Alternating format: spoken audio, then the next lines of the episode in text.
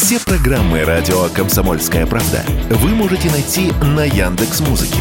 Ищите раздел вашей любимой передачи и подписывайтесь, чтобы не пропустить новый выпуск. Радио КП на Яндекс Музыке. Это удобно, просто и всегда интересно.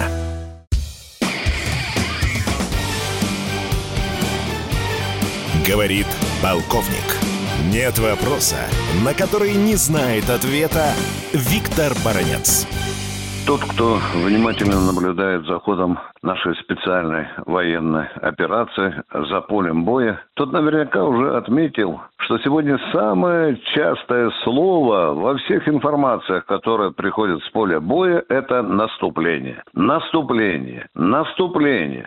Уже три или четыре месяца Киев только говорит о наступлении. Вы знаете, э, на мой взгляд, это уже не только информационная война, а психологическая война. Есть такой прием у Кашеварова информационных войн – давить на мозги противнику денно и ночно, чтобы создать у него негативное настроение. И вот эта самая пластинка ржавая и с мрачной музыкой наступления, она звучит денно и ночно. Причем не только э, в украинских СМИ или западных СМИ, но и у российских. Я уже не исключаю, что где-нибудь в какой-нибудь глубинной русской деревеньке просыпается бабушка часов шесть, толкает дедушку и говорит, ну я как там, как там уже э, пошли украинцы в наступление или нет, наши отобьют. Ну, примерно такие же последствия вот этой информационной войны могут проявляться и в других видах. А тут еще просачивается информация о группировках украинских войск. Вы посмотрите, последите за цифрами. В одном случае 30, в другом 40, в четвертом 60, 80. А тут уже вот в последние дни начала мелькать информация, что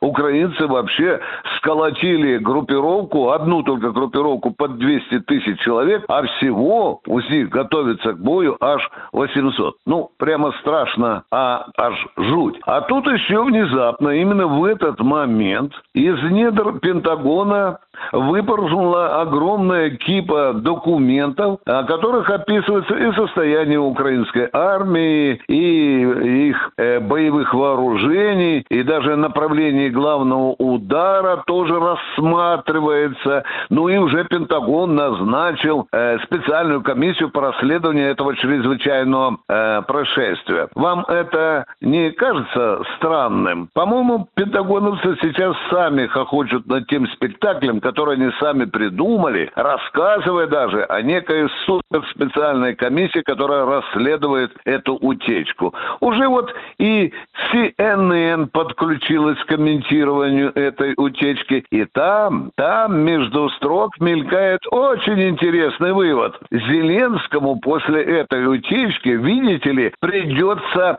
подкорректировать состояние войск, ему надо дождаться еще большей накачки западным оружием, вы видите, песня продолжается, продолжается, они ее как бы размазывают, растягивают э, во времени. Уже и НАТО, уже и НАТО из своей штаб-квартиры в Брюсселе поговаривает, видите ли, что надо все-таки дать больше Зеленскому вооружений для успешного наступления. Ну и, наконец, самое последнее. Как бы там ни было, а нашей армии, это главный вывод, надо быть готовыми к развитию любых вариантов событий. Будем верить, что в нашей армии генералы и разведка не спят и готовятся к любому развитию событий, с какой бы стороны враг не пытался наступать. Виктор Баранец, радио «Комсомольская правда», Москва.